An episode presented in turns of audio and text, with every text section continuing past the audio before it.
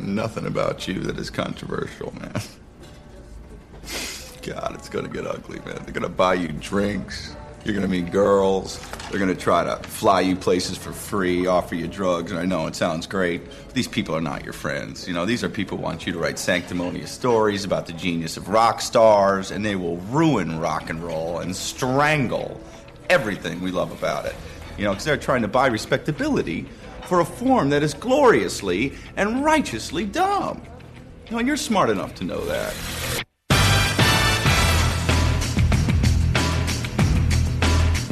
Glop Culture is brought to you by Harry's Shave. Overpaying for drugstore razor blades is a bad habit that you should leave behind. Make the smart switch to Harry's. Use the coupon code GLOP, G L O P, at checkout to get $5 off your first purchase with the coupon code GLOP. We'll talk more about this later in the show, but for now, we are, of course, John Podhoretz, Jonah Goldberg, and Rob Long presenting Glop Culture, the podcast that does Yeah.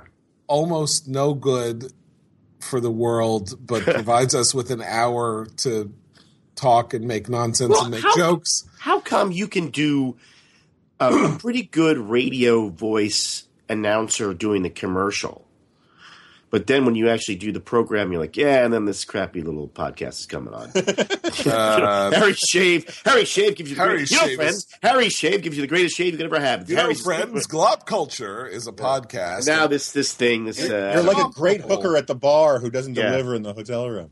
right, exactly right, exactly right. well, Actually, you know, that's not saying the the first boot time that I've ever been compared to a great hooker.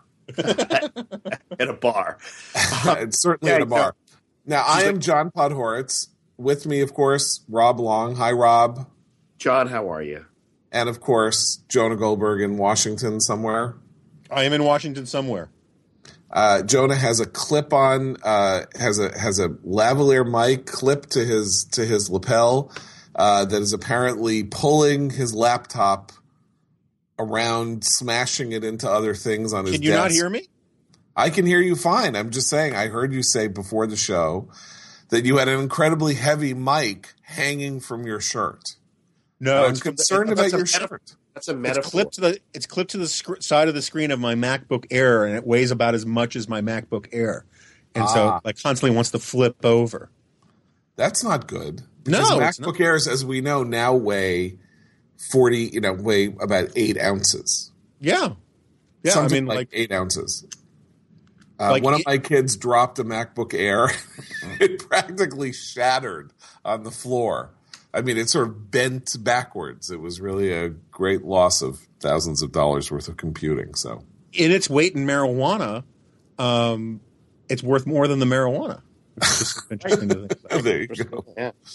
Well, uh, now that we've dispensed with the, you know, with the pleasantries that really make Glop Culture the finest Those are pleasantries? podcast in the United States and perhaps in the Western world, uh, we, uh, you know, all of us uh, social critics and uh, cultural commentators um, can basically take up the uh, important task uh, of looking at the retraction by Rolling Stone of its article about uh, a gang rape at a fraternity at the University of Virginia, scratch our heads, scratch our chins, and go, yeah, yeah, yeah, yeah, yeah.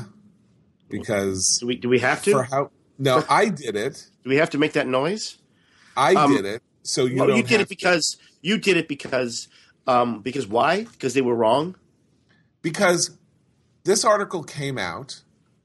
The Right. entire world said, "Oh my goodness, Well, not the whole This world. is There- there- there- stunning. There, No, no, there are parts of the world where, where what it what the article is about are, are actually encouraged. Yeah, that's, Right. that's like a normal day in Karachi. That's right. Right. Right, but I'm saying the the world said Kid's what a birthday party. stunning, what a stunning piece of reporting. This is a staggering indictment of of the rape culture on college campuses. The rape culture where one Wait, in five okay, so- raped, so- and so rape culture, right. and this is stunning, and Right. what a heroic thing this pseudonymous woman Jackie did by coming forward, and what an amazing piece of reporting Right. Sabrina Rubin Erdely did. And three people on the planet said, "You know, this sounds a little fishy to me." About like two or three. This is before even the mainstream media started objecting. And what happened?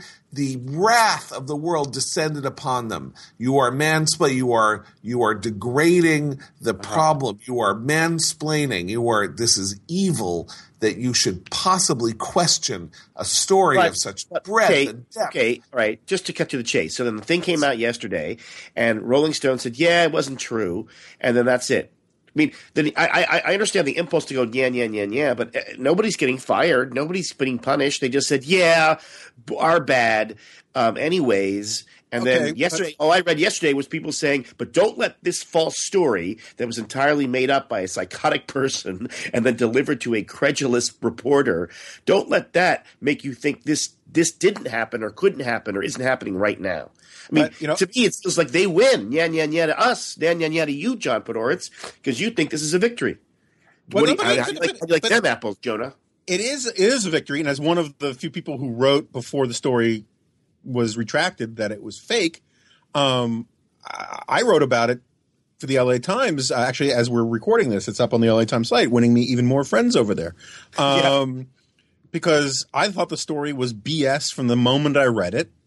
And um, when I wrote the story was unbelievable. I got attacked from all these people saying it was, as John said, that I'm the worst person in the world. And but the reason why I think it's news is, you know, you when you say that no one's being fired um, and no one's being punished, that makes it more newsworthy, not less newsworthy, right? That that you should that should be brought to people's attention even more so because it really should. You know, it's so funny to listen to Will Dana, the managing editor of Rolling Stone, or to Jan Brenner, uh, Jan Wenner, say how they um, they they're not firing anybody because they don't want this story to uh, be the sum total of their reputation, and they don't see the the, the disconnect there, which is that Right.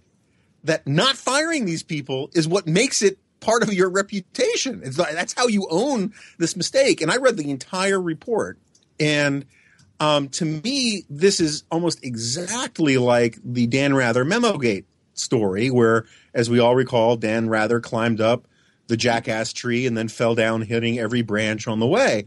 Um, where it was purely an example of groupthink, hysteria, and an ideological agenda um, making people drop all of their normal skepticism and all, all the normal rules because it was too good to be true and too important a noble lie to check. And the fact Well, that this okay, is going on is worth telling people. you talk about people's ordinary skepticism or common skepticism. And I would submit to you that once something becomes a, uh, a hot, ideologically charged topic, that skepticism is not only suspended in most cases, but it is understood by everybody around on all sides of the debate that it is dangerous to your reputation, to your sanity, and to like the good working order of your day to even whisper a breath of skepticism. Even say, "Hey, I, I want to." Yeah, okay. You know, Yeah, but well, I don't know. this There's something about this that doesn't change. add up. Yeah, but it's like, why didn't she go to the cops? I mean, basically, the first thing you say in a story like this is A lot of women don't go gang to the raped. cops. She was she was gang raped at a fraternity. Why didn't she go to the cops? Okay, well, she didn't go to the cops, but so she went to a counselor on campus who also didn't go to the cops, and then allowed the fraternity to remain open for two years, raping other people. I mean, none of it added up. And the idea is that you could say, well, I mean, Rolling Stone published it, so they must know that it's true. But of course, that is where things also fall apart media wise. One of the things that people are learning about the media in 2012, 13, 14, 15 is that the standards uh, is that, you know, like when I came up and I worked at, you know, lavishly funded Time Magazine and things like that, there was a battery of lawyers. They went through everything because that was what life was like then, and everybody had enough money to have a legal department. Rolling Stone apparently had a lawyer. The lawyer left somewhere at some point in the course of this story. Um, fact checking is a thing of the past. There's very little of it done. People are now discovering, for example, that you know when you read a nonfiction book, when I was a fact checker in 1982, the idea was you could trust a book, particularly a book published by an academic press, as a hard factual check, a black check, as we said at Time Magazine, a red check at Time Magazine, as opposed to a black check, which was something that needed two or three different sources. And we're now discovering there's very little fact checking in publishing. There's very little fact checking in you know day to day mainstream journalism. yeah. Well, there's certainly no typo finding in publishing, and this notion that you can be assured that a a, a, famous um, publication is doing due diligence on the work that it is publishing is something no one can take for granted anymore. No one. Now, Yeah. Jack Well, Shafer had a Jack Shafer had also had a piece in which he said, "Look, you know, everybody ought to be careful because so many places have had, you know, a con artist or somebody bad do, you know, J- Jayson Blair and uh, Stephen Stephen Glass, Glass. and Shalit and Janet Cooke and, you know, almost every major news organization or, you know, serious publication has had some problem with this over time. So don't you be careful about, you know, pointing fingers because it, it could happen to you. Yeah, but I mean, that but is that- true.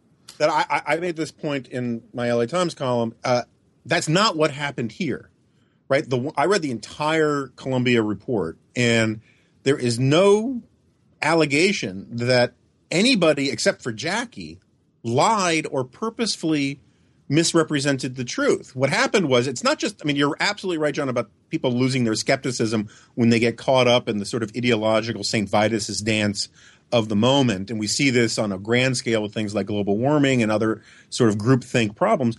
But this was a situation where it wasn't just their skepticism, it was the mechanisms and procedures that were in place. At time and time again, the rules said we got to get a second source on this. The rules said we got to get the accused uh, a chance to comment. The rules said we got to confirm the date and the identity of these people. And in each and every step, Jan Wenner and and, and Will Dana and and Sabrina Erdely all decided at one point or another to go another way. They all decided to drop the rules that they had in place.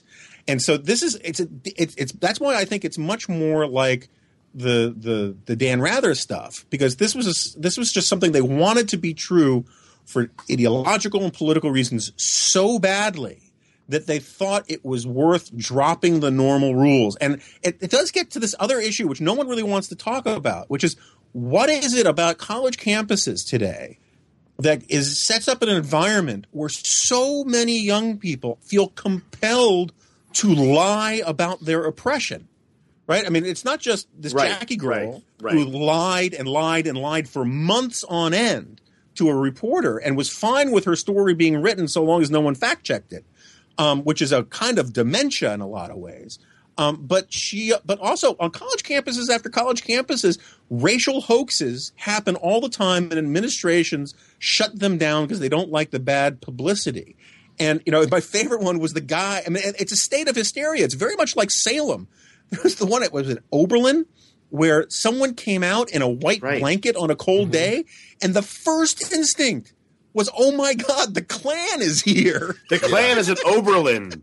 Yeah, they're in Oberlin. This- Yeah, they're the taking clavers, they cello put on the robes and they sh- they head to Oberlin, and they had Yeah. days of meetings and panic about this, and they they wanted to see whether you know where accused racist children would float in the in the horse trough or not. I mean, it was just like a total witch trial mentality there. And this is going on on campuses, and, why and, is and that? the Rolling Stone suspended the rules Right. because they believe this girl so much. Okay, can I give you my theory about college campuses? Mm-hmm. And it, I think, you know, we can talk about the professoriate and we can talk about student activist groups and all of this, but there is a third force on college campuses, and it is this um, bureaucracy of counseling. Yeah, So in in field after field, in gender, in race, in you know, in uh, uh, sexuality, um, there is now this bureaucracy that has come up to help counsel kids with their problems on college campuses. And one of the problems is it's a classic thing in economics, right? If you subsidize something, you get more of it. So if you have counseling bureaucracies, one of the things that a counselor in you know problems involving gender is going to find is more problems involving gender. uh, more discrimination, more hostility, more pro, you know, same with race, same with LGBT, same with all of this. And when you create a permanent bureaucracy, permanently employed bureaucracy that is in part enriched by these things happening because of course then maybe you can hire more counselors and you can get you you you are you are more central to the university's mission and your center gets more money and you get raises and all of that and you believe in it. I'm not saying, by the way, that the counselors don't believe that there is an epidemic of rape on college campuses, and that if you're black, your you know your life is a misery at all college campuses, and if you're gay, terrible things are going to happen to you because somebody looks at you cross-eyed when you walk across the campus. They believe all this, but it is also in their innate interest, and it is also in the interest of the campus itself to be able to say, "Hey, you know what?" Your kids are set. Look, if anything's wrong, they can go to the counseling center. But isn't it also this weird thing where um, I mean, these are most. I mean, I'm now going to say something completely incendiary, right? Or, or, or without a shred of proof or backup at all. But it seems to me that these are all white kids running around saying we've been raped and I've been microaggression and all that stuff. It's like they have envy they, they get to college and they uh, after 20 years of 30 years of, of very you know complicated ethnic and racial diversity training on college campuses now the white kids want in. So everyone's got to be a victim. Everyone's got to go. Everyone arrives in college as this horribly wounded vulnerable bird. And college is supposed to be the place where you're sort of massaged and, and you're you're patted and have these these uh, this this this institution of therapy around you to try to to try to make it okay about the trauma that you've suffered to get there to get to But it doesn't have to be everybody. That's partially, I think, Jonah's point is it can be two people, it can be three people at a campus of four thousand or twenty five thousand or fifty thousand so, who can turn the place upside down. But yeah, they can turn people. Some, but somebody something... paints a swastika on his own door, right? Somebody paints a swastika on his own door, and the entire place revolves around this fact for a week. It is very empowering of dangerously deluded or you know or or you know fallacious behavior. Yeah, there's a, there's a, we're in a weird Nietzschean transition moment where victimhood is the way you assert your will to power. Yes, exactly right. right. But um, you know what this reminds me of because there is something definitely going on in sort of the general left. You know, we've talked about this before. You know, all of a sudden Jonathan Chait is very upset that people are attacking him for being a straight white male while he was perfectly happy to use that technique against his political opponents to his right. He just thinks it's a problem when the left starts to eat its own. But my favorite sort of example of this in terms of the empowering nature of victimhood and identity politics was do you guys remember a couple years ago, a few I guess it was about 4 years ago now, there was the blogger gay girl in Damascus who was a Middle East blogger. Yes who was claiming to be a gay girl living in Damascus, and things were so much better for her um, because as a gay girl in Damascus than they would be for her in the Palestinian territories or in Israel, and that the West is terrible. And you stupid white male, you know, heteronormative people living in the West, you really don't understand things. And it turned out that it was a like it was a middle aged white guy lying about being a gay girl in Damascus and he was exposed by a, another middle-aged white guy who got to know this guy through the chat sessions who had been pretending to be a lesbian blogger as well. And it was so fascinating because it turns out that if you if you can't have good and this guy apparently knew a lot about the middle east and obviously he was a crazy left-winger and all that kind of bs but he couldn't make stand by the authority of his own arguments and his own observations. He had to lie and claim that right. he was a lesbian living in Damascus because otherwise he wouldn't get attention and respect from the people on the left. Yeah, that, that was, is a that was dysfunctional, messed up culture they got. That was his credibility. His credibility was my my my, my personality traits. Yeah, it's very strange. Um, this is unrelated, of course, but I'll just, just say it anyway. Uh, uh, two weeks ago, this guy uh, um, figured out a way to hack the the app Tinder. So he put up a um, a, a, a, profile of an attractive young girl, and on Tinder, when you match with someone, you can then start chatting with them. So he got on Tinder, pretending to be this girl, and he figured out a hack so that when he was matched with a guy and then also matched with another guy, and two guys were trying to chat with him, he could connect them so they were chatting with each other, and he would just watch the chat unfold. so, I'm serious. it's great. So these two guys are both feel like they're chatting with this girl, this attractive girl, right? Who's maybe even you know uh, un- in an un- unlikely fashion matched with them. and they really get along because, of course, each guy feels like he's found the perfect woman. You know, she she says "sup," you know, she she sounds like a, a guy, but she's not. And then about two thirds through the chat, one of them would say, "You use this as like, yeah, you know, I'm kind of a family, you know, fam. I, I like families. I want kids. You know, I think I'd be a good dad." And then the other would say, "Yeah, me too." Wait, what? It's fascinating to see how far you can go online being whoever you want to be and how much credibility you have just saying you're just putting up a picture and saying this is who I am.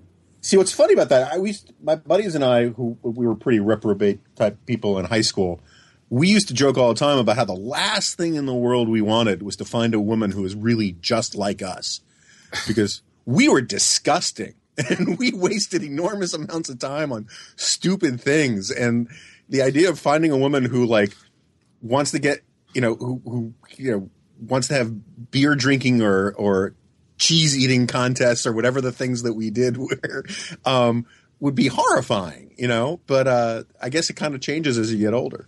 Yeah, you know, but you still don't want to marry anybody who's like, "Hey, let's go watch the Warriors nine times and pick Okay, out but the here- geographical mistakes." Exactly. Yeah. but here, here we are. Here we are. So, like 40 years ago, 50 years ago, people's idea of a prank was to call up, you know, a tobacconist and say, "Do you have Prince Prince Albert McCann? What? Why don't you let him out?" And now you have people hacking Tinder to force two people to think that they're having a conversation with the with the woman of Yeah, their of their dreams. You know, I mean, that's the other thing about uh, that's the other thing about the computer call is that it, is that it has taken things that were sort of glancing, you know, bits of um, of uh, of behavior and sort of made made it possible for people to do them twenty hours a day, assuming that they're on social security disability. You know, Right. And Well, can if afford I to can, do uh, so. if I could just interrupt for one minute and say, if you are listening to this podcast, it is a production of Ricochet.com. We have a lot of listeners uh, of uh, the Glop podcast, all of our podcasts. We don't have that many members of Ricochet. Um, that's a an inverted relationship we, we, we would like to change. Please go to ricochet.com, check us out, sign us up, sign up for the Daily Shot. It's our uh, daily email news blast, gives you all the news and the tidbits of information you need that day to wallop any liberal, progressive person in your um, conversational pit. You can join for get a free month of Ricochet. Use the coupon code coupon code join. Get a free month.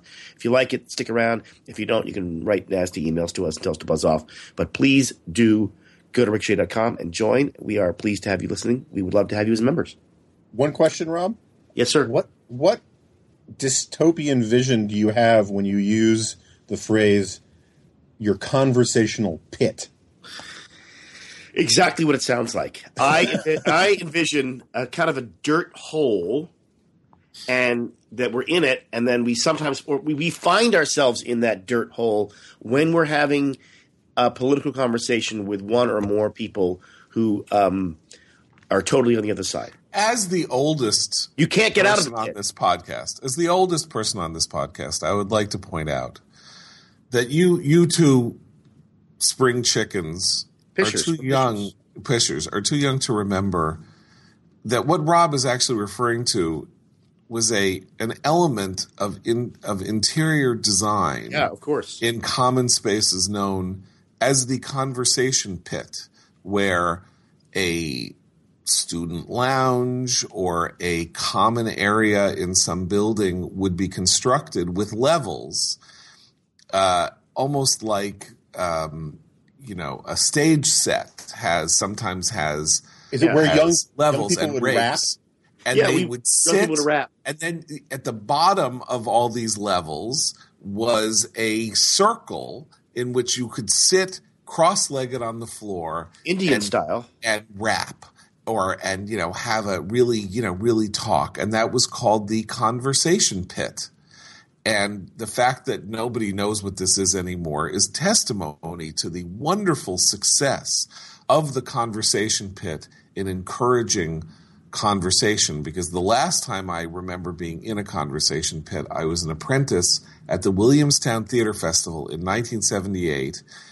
And after uh, the shows were over at 11 o'clock at night, uh, everybody would retire to a building on the Williams campus where there was one of these lounges with a conversation pit and proceed to have an orgy in the conversation pit. Wow, so and it's when an I orgy say pit. proceed to have an orgy, I literally mean they proceeded to have an actual orgy. Now, which, okay. uh, I, as a 17 year old, and I will now say as a almost 54 year old, foolishly did not participate in.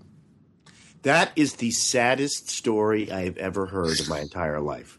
I have an I image of you. I have an image of you looking in at that pit on the outside from a window, steamy window, with your enormous tear. head of curly hair. yeah, right, right. a tear rolling down your cheek, and then thinking, I'm, I'm no uh, counting down. Okay, when I get to ten, I'm going in one. Okay, when I get to thirty, I'm gonna go. I'm gonna go in at thirty. I'm gonna. If anyone looks at me and sees me, I'm gonna go right in. If anyone, and then it just didn't happen. Okay, now listen. I was 17 years old. I was Uh-huh. 17 years old, and this was a very, very traumatic experience in my life. So if you Uh-huh. want to make fun, go ahead and make It's not, that, it's not that I want to. I have to. You know, if this were today, I would have a counselor I could go to at the Williamstown Theater Festival to claim that I've been microaggressed against. As I say, I did not, in fact, I participate in the orgy, though, and and I question, uh, you know, though I think I morally and probably in terms of my my my future health, uh, benefited from the fact that I did not participate uh, in in said orgy. Nonetheless, I will say that you know I would love to be able to be at a party and say, yeah, you know, once in the seventies when I was Okay, at yeah. Back at this orgy. I was Right. at this orgy, you know, So- oh my, yeah, ooh boy, it If- was a lot if of. I may that follow was up some with a crazy Uh, stuff. I wait. I did back then in excuse the me. 70s. Excuse me. There's a question on the table, Jonah. Yeah, how how many more years was it that you finally did participate in an orgy? And please give us some details. Well, I, I, I will say that the uh, only uh, I've participated in what I would uh, describe as uh, spiritual orgies, uh, uh, not actual sexual orgies, as when That really are- wasn't the question, but go ahead. okay. Well, No metaphors, please. Yeah. the weirdest sort of group madness experience that I can think of that I've actually s- sort of been in the midst of three or four times is when at a political convention, nominating convention, presidential convention, you know, the candidate gives a speech and you're standing on the floor and and in my experience this is as close to the feeling of being at you know some horrifying fascist rally. It doesn't matter. Both parties have been through it. You know that Yeah, this yeah. group think everyone is focused on this one person. There is a kind of ecstasy in the air. Nothing that he could do or say would not make this crowd feel the most glorious So sense of wonder and fulfillment. The closest thing you've ever ever experienced to a real, actual sexual orgy is Reagan's inaugural speech in no 1980. no i will even tell you walter mondale's convention speech in 1984 Oh, John, i this is this is like the ice storm. You need to get out. I'm Yeah. telling okay yeah okay so Where are my car keys? your- Yeah, tell us right, about right, your- tell us about your orgies rob Well, you And know, I'm hot. What about you? I'm I'm I'm all ears, gentlemen. Goucher, look when when Jonah was at an orgy in college, he was one guy with 82 women from Goucher College. So that might have been interesting. Um, I will not talk about my college years, but um, I will say because I know this will spark some interesting cultural nostalgia for someone here, other than me. When I was a a lad, I would say 12 or 13. That's a guess. I had some friends who were slightly older who were, um, let's just say, you know, that in a t- rite of passage teenage movie, they'd be sort of the townies. They were, Right. you know, uh, on the rougher side of things, um, kids from the neighborhood. And one day we were walking around the neighborhood. They were a little older, and they were obsessed with Plato's Retreat Oh, right. was a sex club on the Upper West Side of Manhattan, um, and uh, which some people might know from that Son of Sam movie that came out a few years ago, and um, and it was advertised every now and then at the early days of public access porn channels on New York City cable, and f- this guy, the sort of leader of this motley pack I was with, convinced the bouncer at Plato's Retreat to let us come in, What? violating all sorts of laws because I'm like a 12 or 13 year old kid. Let us come in and check it out. And to this day, I, I have just these episodic images of things that I saw in there. Wow. Kind of, kind of traumatized me. Good God. Um, and um, and I, I remember there being a lot of like red velvet and curtains and um, and a lot of strange people smiling at me in ways that are kind of smiles you normally reserve for people who want you to get in their van because they have candy. And um, it was strange. And that's about as all. That's the closest I've ever been to even the milieu of an actual orgy. Holy mo! Well, I mean Wow. that that was an actual orgy. I mean, Plato's Yeah. Retreat was. Yeah. A, there's a there's a very good though it's very dirty documentary called American Swing about Plato's Retreat, which was a. And I, maybe if you go on YouTube, you can see one of those commercials that was on public access. Oh, without a Plato's, doubt. Plato's Retreat. I didn't know we were going this way, but Plato's Retreat was a was A was lot of one of those was one of those institutions that uh, you know predated uh, the AIDS era and arguably helped lead to the AIDS era. Though in this case, it was a it was a heterosexual sex club Right. modeled on gay sex clubs. Um, you were only supposed to go in if you were a couple, and um, and it was run by this sort of like former waterbed salesman from Long Island named Larry Levenson, who had this thick New York accent, and he would do the commercials like, "I'm Larry Levenson. Come to Plato's Retreat, where you're gonna have a really exciting experience," you know, like that. And there was food, there was a there was a pool, you know. God You- knows how you have- filthy and disgusting it must have You been. have detailed knowledge. Only from the documentary. Oh, okay. Thought maybe you were. Um, I, which was, I was was- imagining you standing outside there again, Uh, yes, no, down. I, yeah, Ten seconds, I'm going in. I'm going to go in. no. I mean, the amazing, the amazing thing about Plato's Okay, Retreat is 20, that it 30 was. In, seconds, I'm going in. Here I go. Okay, ten more seconds. Yeah. I mean, Plato's Um, Retreat was was in one of the most beautiful buildings in America, Uh, the the- Ansonia, the Ansonia Hotel, Yeah. which had you know fallen on somewhat hard times, but is now you know, I mean, now the apartments there sell for 10, 12, 14 million dollars, and it is you know the fact that it that was a mark of how far New York and the morality of the United States and everything had fallen in the 1970s. People are very much inclined to think that, you know, things in the United States now, particularly certain kinds of social conservatives, have reached some kind of a terrible moment they're with better. porn at home and all of this. But I mean, the fact that Plato's Retreat even existed and was advertised and people thought, oh, it's so funny, blah, blah, blah, is itself, But that is you know, that is mark of yeah. But that is interesting. It's such a Brings up- slander to Plato, too. Yeah. right. That's right. Yeah, well, it should have been Alcibiades' retreat. yeah. Exactly right. Well, you know No. the the um the uh For you University of Chicago graduates there. Right.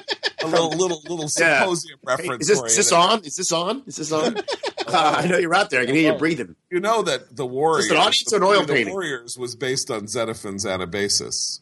Yes, that's just right. For a little, a little more Greek, uh, ancient Greek uh, philosoph- philosophical But what brings up is like if you watch the Warriors, I watched a little bit of on YouTube last night, or you watch any sort of uh, you know city uh, movie set in, in, in, a city in the seventies, uh, especially New York movies. But there's a whole that whole genre of uh, Clint Eastwood movies you know the the um, Dirty Harry movie set in San, yeah. San Francisco, and you really get a sense um, of the city as this dangerous place where psychopaths are, and uh, it's all falling apart, and basically everyone in the city has given up. It's supposed to fall Right. apart. It's going to fall apart. We're at the beginning of the end. It never occurs to you that, for instance, around the corner from where I live, or close to where I live, where you and I had dinner uh, two weeks ago, John, with my friend uh, um, um, Tim Seidel. There's a the restaurant on Avenue B, Fifth Street and Avenue B, that not that long ago would have been uh, uh, impossible to get at night. We would never have gone, and half the buildings would have been torn down and been open fires on the street. Um, the idea that the, the Clint Eastwood movies, that there was, and, and this was true. This was not even ter- terribly paranoid. That San Francisco was filled with crazy people who were left over from the summer of love and have been there for a few years and are now insane and are Right. murderers and are, and our and are actual serial killers. And that isn't even wasn't even too much of a distortion of the truth. Yeah, the Charles Manson hippies were real. Um, I have a great story about this. I know I've told John this, and I can't remember if I've actually used it on on Glop before. But uh, one of my oldest friends, uh, this guy Vin Cannato, is a professor of history at uh, University of Massachusetts. He wrote uh, the definitive biography, political biography of John Lindsay, um, and it was the argument who was the mayor of New York, and his argument was that th- that was sort of the he was the it was the high water moment of urban liberalism, and but that Lindsay was really a failed mayor and set the stage for the failures of New York. And as John probably knows well, there's a whole mafia of former Lindsay aides and fans who are very protective of Lindsay's memory. And wherever Vin would go to talk about his book in New York, you know, he'd go to the Barnes and Noble and 82nd and Broadway or whatever. All of these old um, fans of Lindsay's would almost shout him down and get really angry at him for saying anything disparaging. And the one thing they would always bring up that Lindsay did, and it's true, is he brought Hollywood back to New York.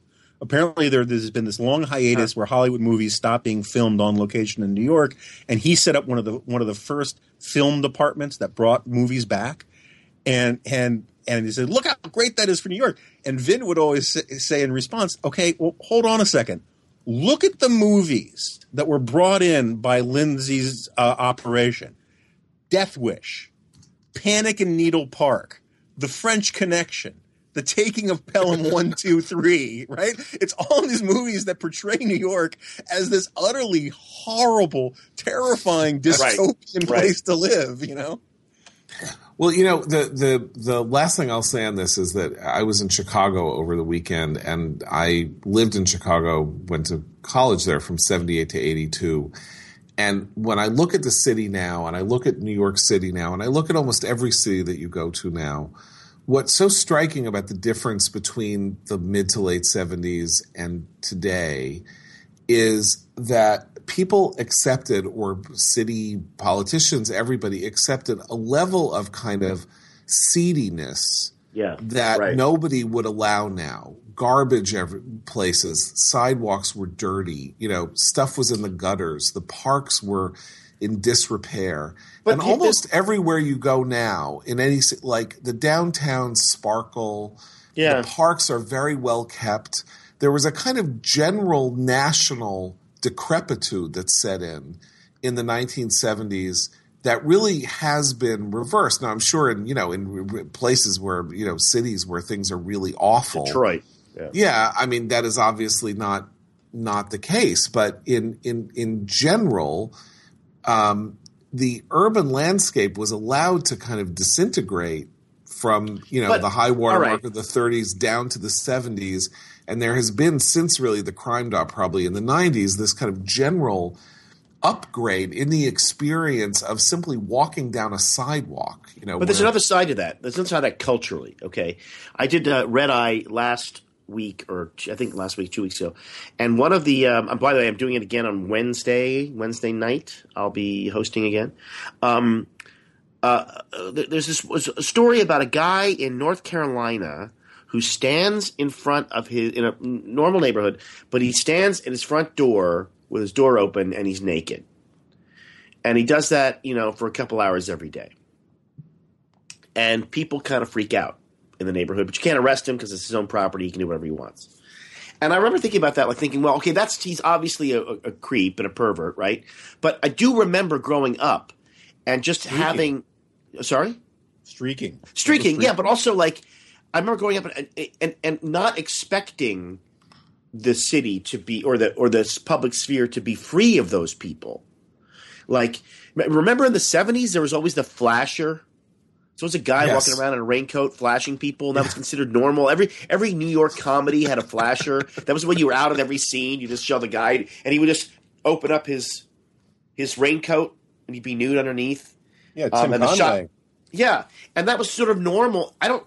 Are there flashers anymore? I mean, what, what happened to the flashers? Where Oh, are the flashers, oh, oh, John? Hold on, hold on. There's a great flasher story, and then I'll then I'll get to what we have to do next. But there was this uh, hot raw food restaurant in in New York called Quintessence. So it was a place where you know anything that was cooked was cooked only to 118 degrees Fahrenheit. this is to preserve the you know natural enzymes and the protein. So you sat Everything's there, if you went if you went with your vegan friends or whatever, you'd sit there and you'd have some like disgusting piece of half cooked squash, you know, with some cold sauce on it and everything. And there were three or four of them around the city. And it was, and this was the raw food movement. And, you know, everything was very pure and it was uh, wonderful. And people were sitting around feeling so virtuous about eating there. And uh, the uh, quintessence was uh, shut down suddenly when its owner was caught flashing people on the D train.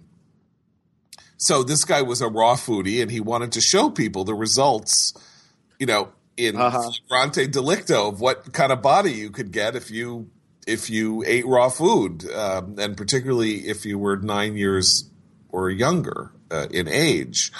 Um, so Yeah. uh, that was the end of quintessence, and uh, isn't that and weird? I mean, food, somehow the raw food movement seems to have been replaced by many other food movements. Uh, it did, it uh, it had its moment. you- uh, did you moment eat the raw sun, food like restaurant? like the guy.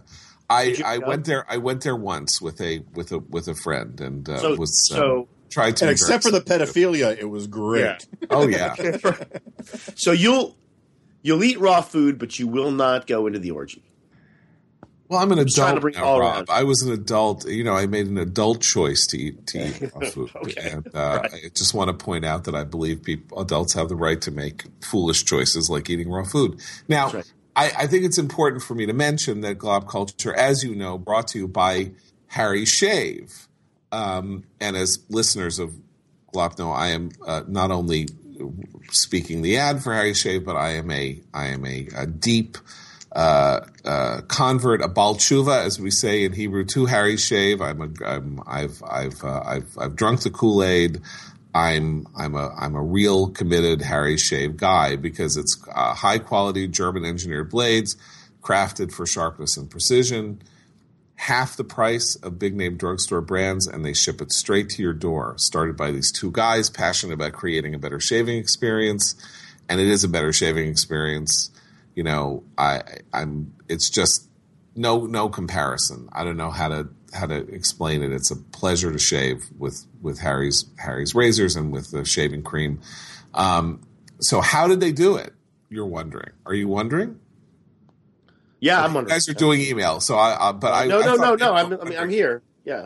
because Harry's bought a blade factory in Germany, been crafting some of the world's highest quality blades for almost a century, and so by cutting out the middleman, they can offer an amazing shave at a fraction of drugstore brands. They ship the blades to your door. It's only two years old, already disrupting the shaving industry. It's great. Their starter kit is 15 bucks, includes the razor, three blades, your choice of Harry's shave cream or foaming shave gel. I myself am a shave gel fan. Uh, as an added bonus, you can get $5 off your first purchase with the coupon code GLOP. And after using the code, you can get an entire month's worth of shaving for just $10. Shipping free, satisfaction's guaranteed. Go to harrys.com. Harry's will give you that $5 off. Type in my code GLOP with your first purchase. That's H A R R Y S dot com and enter coupon code GLOP for $5 off. Start shaving smarter today.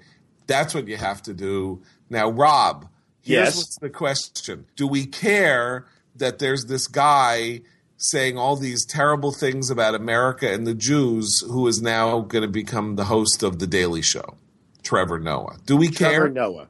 Trevor- Um, no, I think that I would care were I Comedy Central because the Jews, the jokes were not funny. Um, it is possible to come up with funny anti-Semitic jokes, right? I mean, that is possible. Um, um, these were not funny. Um, and the jokes about fat chicks and all that were incredibly. uh, It's a little unfair because some of them are from 2009. These tweets, they're really early, like four or five years ago. So presumably he's gotten funnier.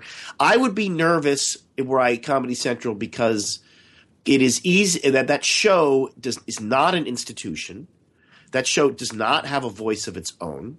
That shows Jon Stewart, and um, you don't you, when you get rid of Jon Stewart, you don't know what you got. You maybe have the Daily Show with Craig Kilborn again, and so it feels to me like they hired this guy because they didn't want to get yelled at for hiring another white guy, but um, this guy's not made me laugh yet, and that's scary. Uh, Our comedy stuff always scary. I don't think he's. I mean, look, there is precisely zero chance that that show is going to, to deliver up uh, material anything other than the most anodyne and acceptable liberalism possible. So it's not like that show is going to be the secret hotbed of of uh, of of of uh, bigotry. It's just not going to happen. More likely, what's going to happen is this kind of boring, bland choice who has a, a skin color that is uh, pro, uh, that is uh, attractive to Comedy Central and it, it- the acolytes of the Daily Show will take that chair and be a bland choice, and they're going to hurt. It's going to hurt that show. I have a I see. slightly different take on this, but John, you can go first. No, you like. go first. You go. Okay, so I um, I think that. I mean, I, I agree with what you're saying. I don't think he's all that funny. I watched some of his stand up, and some of it was funny, and some of it wasn't. But I think the telling thing here is well, first of all, the, the the thing that made Jon Stewart successful is I can't think of a guy, you know, present company included, who has a more granular fluency with pop culture, right? I mean, Jon Stewart can make references that people get. I mean, I'm sure John knows more references than Jon Stewart does, but Jon Stewart is like really gifted at being able to speak in not just the references, but the tones that people get, um, that young people get, that uninformed people get, you know, which is a real trick. And um, and I think that the the real key to understanding the Comedy Central decision isn't about Jon Stewart; it's about John Oliver. And where liberalism has now gone is it is it has gone basically to this. If, if you're you know Jon Stewart made fun of America and made fun of conservatives and all that kind of stuff, but he did it from a kind of mainstream liberalism. And the the place to go now is to go completely outside the system. John Oliver loves to take dumps on the United States of America from a great height, from this sort of transnational, progressive, cosmopolitan height, where he says, "Oh, you Americans, you operate in such funny ways. Let me tell you how the wor- the rest of the world sees you." And self-hating liberals eat it up and love it. And so here comes this young South African black guy who does all of this observational humor about racism in America that isn't very funny, but that feeds into this sort of global cosmopolitan sort of criticism of America that feeds into sort of the Barack Obama, you know, America is exceptional in the sense that everybody thinks they're exceptional kind of way. And they think that is the next level of cutting edge, biting uh, satire and criticism of the United States of America.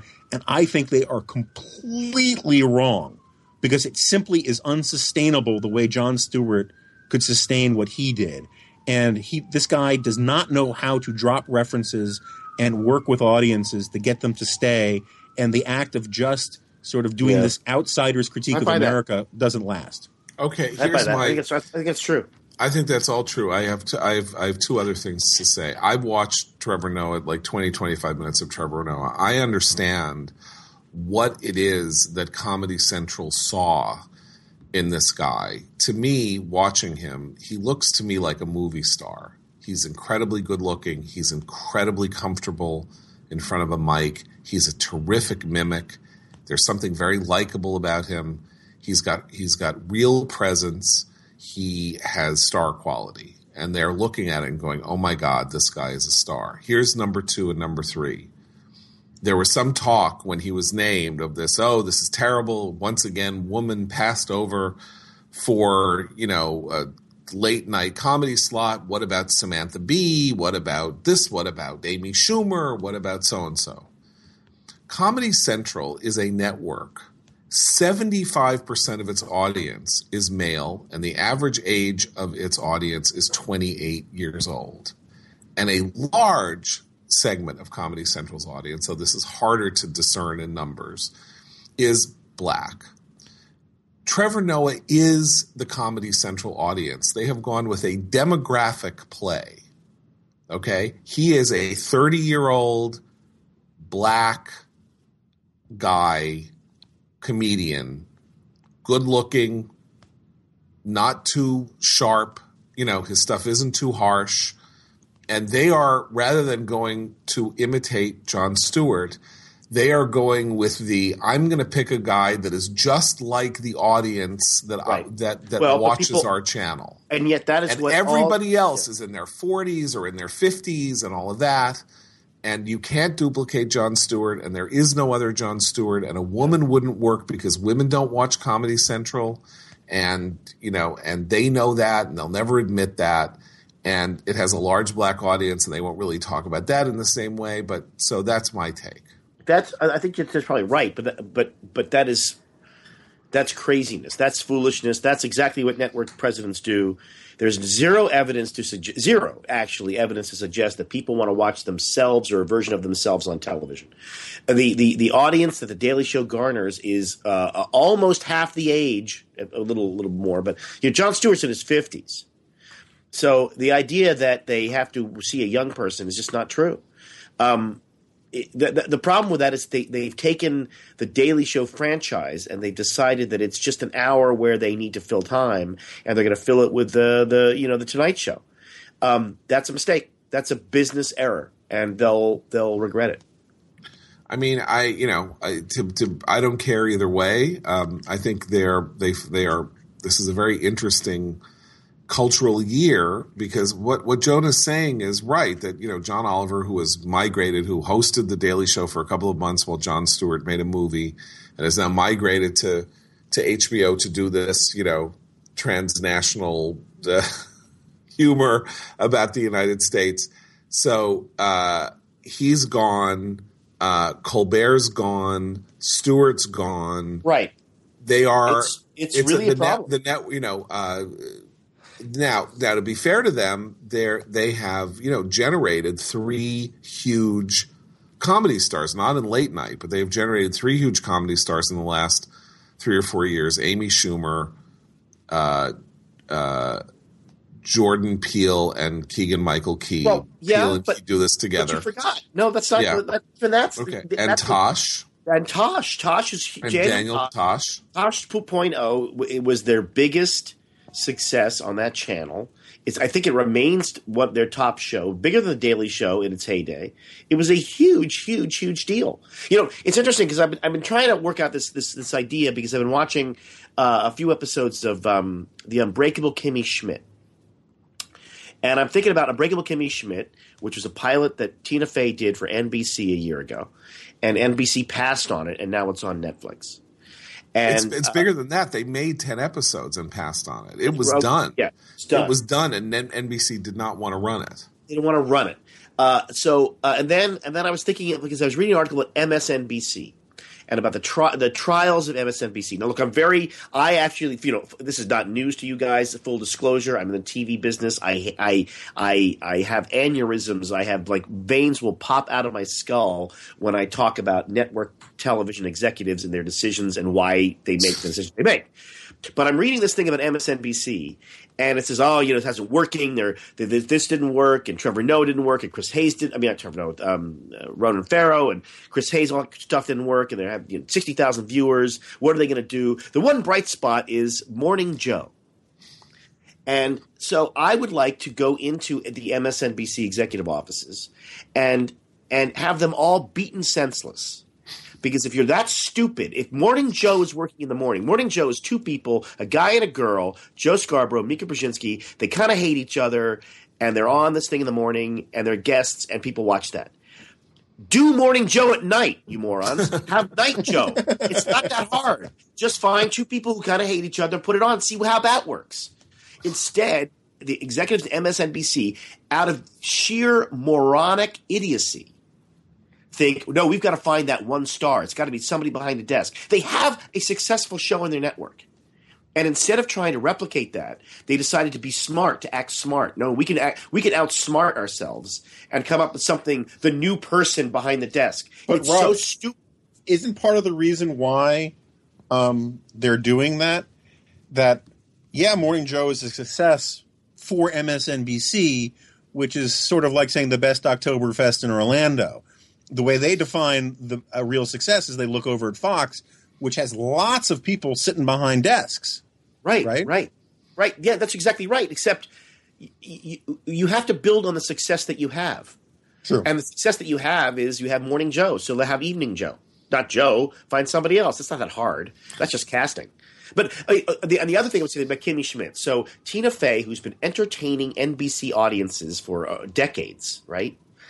Um, she makes a show called Unbreakable Kimmy Schmidt, and she gives it to NBC, and they say, "Um, no, we don't know if we like it." Now, at which point, at what point do the people at NBC, the executives there, think they know better than, than Tina Fey? Like, if Tina, if, if, a, if a piece of talent has done, you know, two decades worth of service, she must know something. Give it a shot. Is just put it on. You- You've already paid for it. Put it on instead of trying to act smart. The the the ability of these executives to, to try to be to try to uh, outsmart themselves and be clever is just so staggering to me when the uh, the the, uh, the the the solution is so obvious. Okay, I'm done ranting, but it really makes Okay. me mad. I, I just want to get that to one point very quickly. We don't have to dwell on it. Um, but when you, you both basically said in one extent or the other that you don't really care what happens to the Daily Show and all that, I actually think putting them back on our pundit hats for two seconds, it really does matter. Jon Stewart was an enormous help to Barack Obama. He was an enormous help to the Democrats. I don't think that this Trevor Noah guy has anything like a, a tenth of the potential to help Democrats going forward. I agree. Um, and with the loss of Colbert as well, there's a whole sort of message machinery that sets a tone for how the elite media greets certain ideas that has just been gutted. Oh, And I Hillary- agree with you. And I Hillary totally Clinton is going to need that really, really badly because she needs all the help she can get to seem cool because she's a frumpy old lady. There's nothing really to add to that. So the only thing that we should probably discuss before uh, wrapping up here is um, the madness uh, in Indiana over the last um, two or three weeks uh, in relation to its passage of a state level religious freedom restoration act, a uh, something that was um, entirely uncontroversial until all of a sudden it was entirely horrifyingly controversial. You know, an act passed in 1993 originally to safeguard the rights of um, Native Americans to smoke peyote in um, you know in, in religious ceremonies, uh, dealing with essentially to put into law something that the Supreme Court had decided for 20 years. There should be these exceptions to common law for religious practice. And then Antonin Scalia, writing for the court in 1989, said no. Um, if there are going to be exceptions to the law, the exceptions should be written into the law by legislators. And so in 1993, the federal government passed the, the RFRA, the Religious Freedom Restoration Act. And then in 1997, a court restricted that act to the federal level. So states that wanted to include these protections for religious practice had to pass them individually. And 19 passed them with no comment. And then the 20th passed it, and the world, the sky opened up as though as though something monstrous and unprecedented had happened to drive uh, gays, lesbians, and others into you know into a into the Inquisition. I, I don't know that I've ever seen anything like it. I Anybody agree with that. else?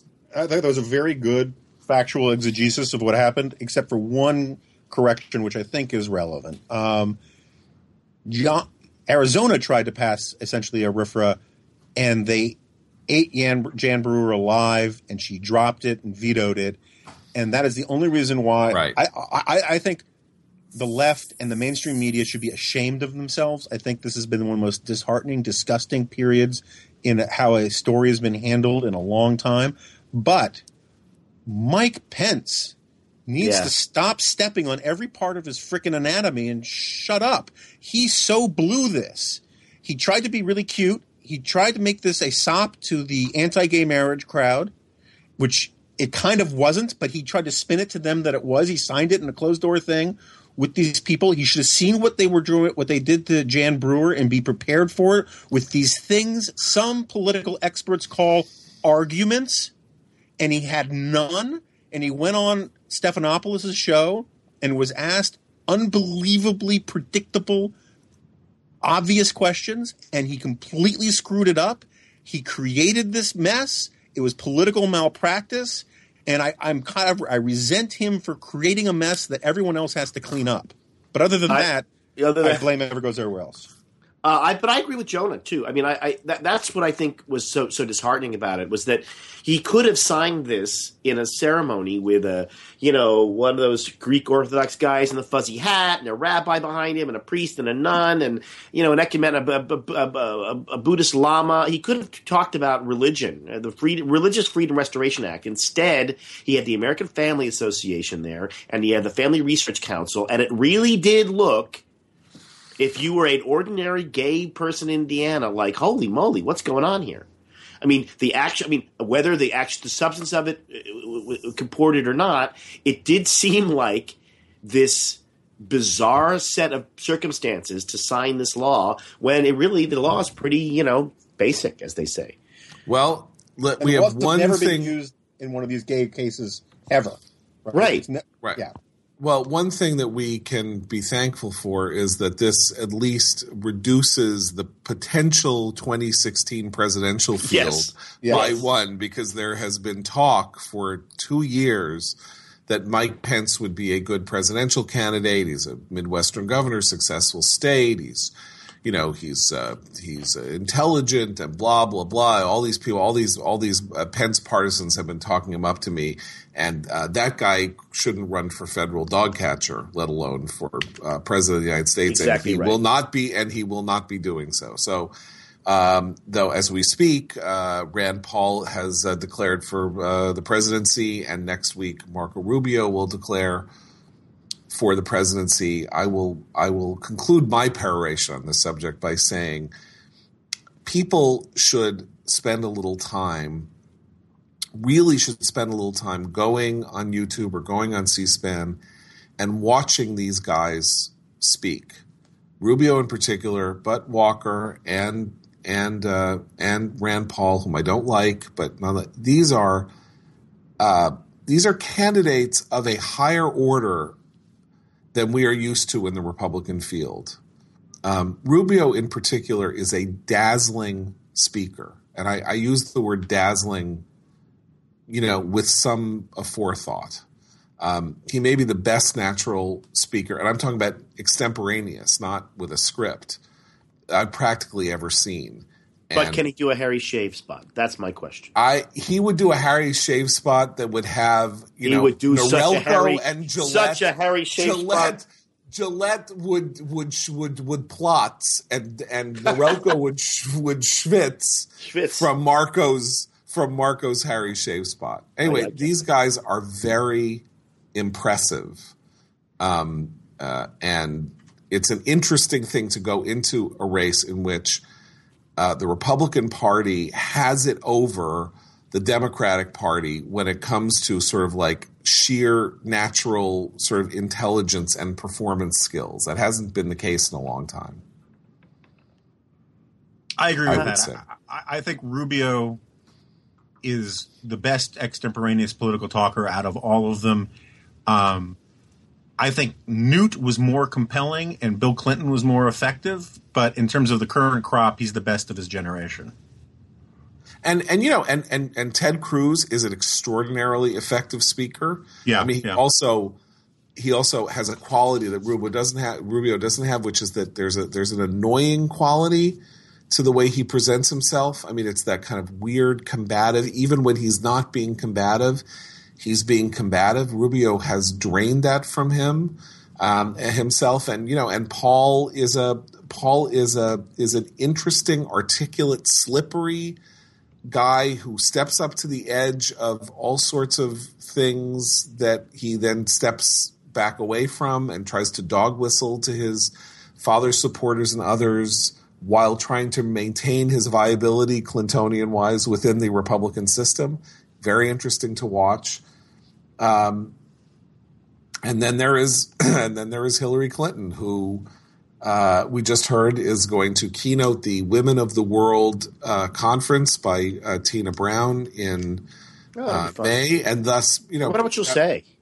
um, I think she'll she'll say that uh, women are very important in this world, They are. Rob, They are. and uh, and and she will also say that she doesn't want brown M and M's. She wants a chair with a, a she wants a comfortable right. chair, uh, she Lukewarm. needs lukewarm water, and a two hundred and seventy five thousand dollar check. And and truly befitting her persona, she will tell everyone that there's no eating in the library. So, guys, what? Uh, so we should mention that our next podcast Yes. uh, will actually be a live podcast on April thirtieth. correct. in Washington, D.C., coming to you live at night from the National Review Institute. What what is the official name of the conference? Is it the Summit? The National It's the Ideas Summit. Ideas Summit, sponsored by the National Review Institute. Um, we did this once before live on the National Review cruise uh, last summer, and uh, that was uh, immense fun. Or whenever that was, it wasn't uh, wasn't summer, um, and uh, and uh, it was a good time was had by all. And uh, I guess if you want to come and hear us, you should contact the National Review. Go to the National Review website and look for information about the Ideas Summit. Correct. Uh, Correct. Because you can come and there there is a two day conference uh, that this is one of the kickoff events for uh, with a very exciting uh, series of uh, discussions with very major all the thinkers that you've come to know and love from National Review and various other important uh, political types. Um, so uh, that is uh, April 30th, and uh, that means, of course, that on April 30th I will have to cancel my regularly scheduled gig uh, opening for Trevor Noah at uh, Exactly. at the Well, that's- Giggles in West easy, easy, easy opener for him. Yeah, Um, yeah, it'll be, it sounds like it'll be fun. uh, Joni, you have anything you want uh, want the people to? Uh, Uh, the people. Uh, let's see. Um, this Friday night, um, I am flying out to Milwaukee, Wisconsin, and I am speaking at the YAF Midwest Summit. Um, one of the rare occasions Steve Hayes and I will be seen in the same room together. Um, and what else? Uh, I guess that's really. I'm looking at my calendar. The rest is all stuff at Plato's Retreat. Um, so that's it. Oh, but wait, I forgot to mention that on April 16th, I will be at Hofstra University delivering the Sullivan, the Sutherland Lecture uh, on the Obama presidency and the race to succeed him at 11:15 a.m. Uh, if you go, if you Google my name and Hofstra, you will find uh, information. The event is free and open to the public, but reservation is suggested. So that is to, Thursday, uh, April 16th. Well, I guess I'm the one without a gig coming up. So, but interestingly, I'm not going to make a six act play out of it. I don't have a gig. So I don't know. I guess that's a. I've, I've chosen that that route. Just And can we agree that uh, EJ Hill or whoever is going to do the photoshopping for this podcast should not not use an orgy or Plato's Retreat themed image? Can we agree on that? No. Yes, we are agreeing. Thank you very much, fellas. Good night. Yes. All right. Okay. Anyway, thanks a lot. Uh, and we will see you on April 30th. See you soon. All right, fellas. Later. Bye.